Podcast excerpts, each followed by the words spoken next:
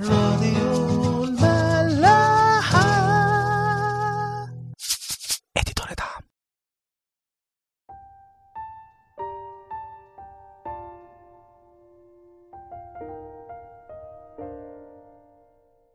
أهلا بيكم في حلقة جديدة من برنامج عيش وملح.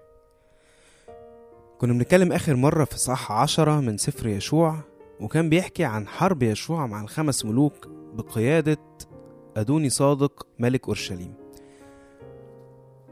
بعد ما بيهزمهم يشوع وشعب إسرائيل في جبعون بيهرب الخمس ملوك لمغارة في حتة اسمها مقيدة.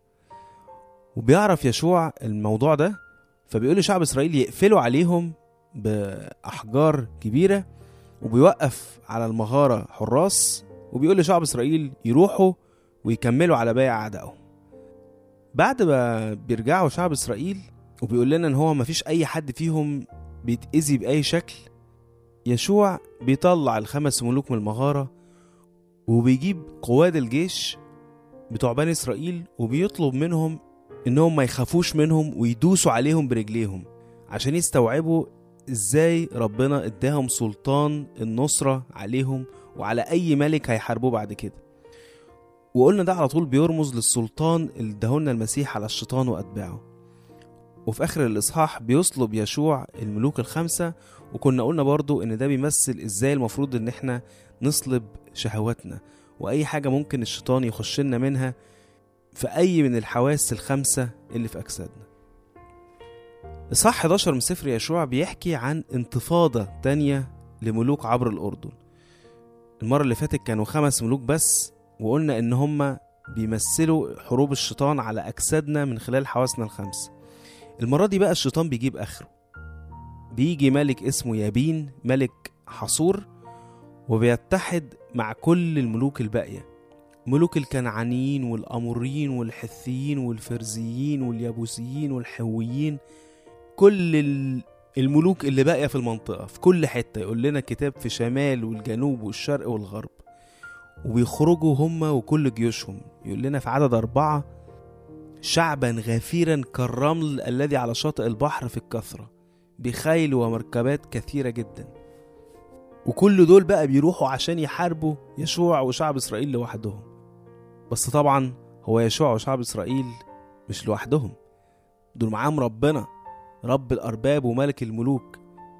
وبرضه بيأكد ربنا ليشوع النصرة في عدد ستة يقول له لا تخافهم في مثل هذا الوقت أدفعهم جميعا قتلى أمام إسرائيل فتعرقب خيلهم وتحرق مركباتهم بالنار. فإيه يشوع أعداء كتير؟ قد رمل البحر ومن كل الاتجاهات عادي برضه كل دول هيكونوا بكرة تحت رجليكوا وهتقضوا عليهم وهتكسروا كل خيلهم وهتحرقوا كل مركباتهم. آه، بالمناسبة عرقبة الخيل دي يعني قطع الوتر الغليظ اللي بيبقى في ركبة الخيل. وده عشان ما يعرفوش يستعملوها تاني بعد كده. عشان بس نتخيل الفكرة الموضوع عامل كأنهم لو كانوا بيحاربوا دلوقتي جيوش عظيمة والجيوش دي عندها أسلحة متطورة ومدرعات ودبابات فربنا كان عايزهم يحرقوا كل المدرعات والدبابات دي عشان اولا يبينوا إزاي إن هم كسروا العدو تماما بكل أسلحته وتاني حاجة وهي الأهم إن هم ما يطمعوش في الحاجة دي فياخدوها وبعدين تكون الحاجة دي هي اللي يتسندوا عليها بعد كده. مش على ربنا. هيحتاجوا الخيل والمركبات في إيه؟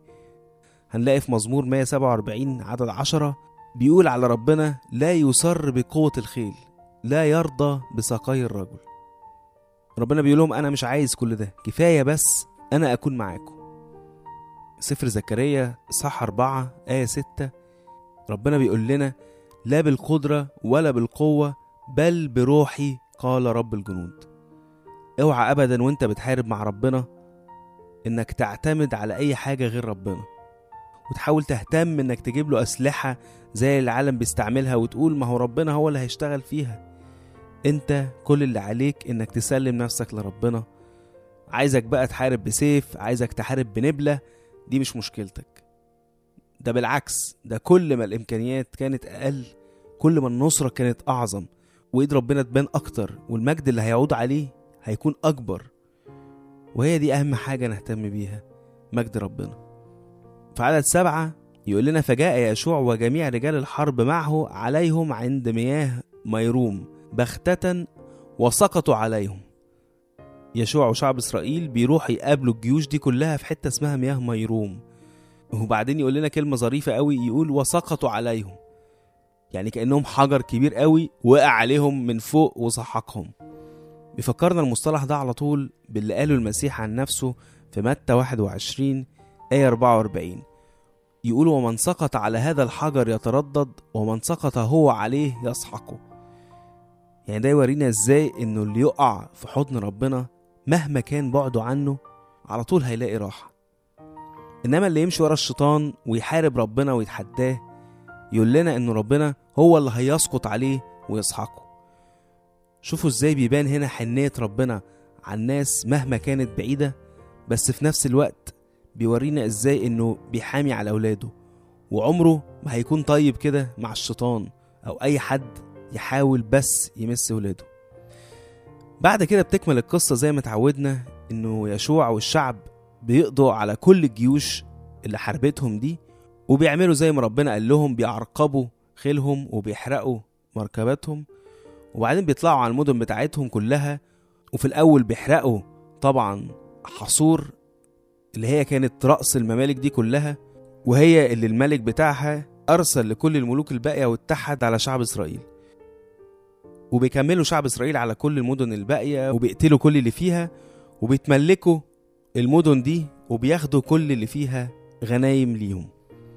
وبكده يكون شعب إسرائيل اتملك على كل المنطقة اللي ربنا كان وعدهم بيها.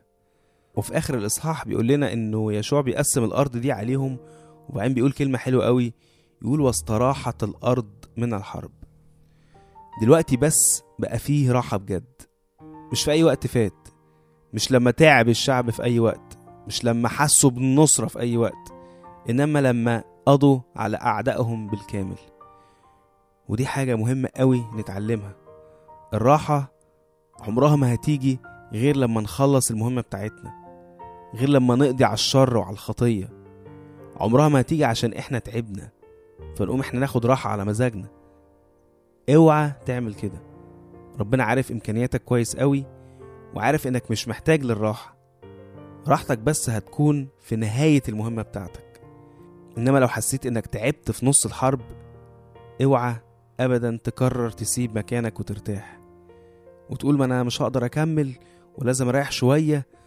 لا اعرف على طول انه ده الشيطان بيحاول يهدك أو إنك بتحارب غلط ومعتمد على دراعك. على طول ساعتها سلم كل حاجة لربنا وهو هيتصرف وهيديك نصرة إنما ولاد ربنا ما بيتعبوش. الناس العادية تتعب آه مهما كانت قوتهم. إنما إحنا لا عشان إحنا أصلا ضعاف إحنا غلابة. وقوتنا كلها في ربنا واعتمادنا كله عليه. في سفر أشعية إصحاح 40 آيات 29 ل 31 يقول لنا عن ربنا يعطي المعي قدرة ولعديم القوة يكثر شدة الغلمان يعيون ويتعبون والفتيان يتعثرون تعثرا. وأما منتظر الرب فيجددون قوة. يرفعون أجنحة كالنسور يرقدون ولا يتعبون يمشون ولا يعيون. لو تعبت اوعى تسيب مكانك انتظر ربنا وهو هيديك القوة والنصرة نشوفكم بكرة.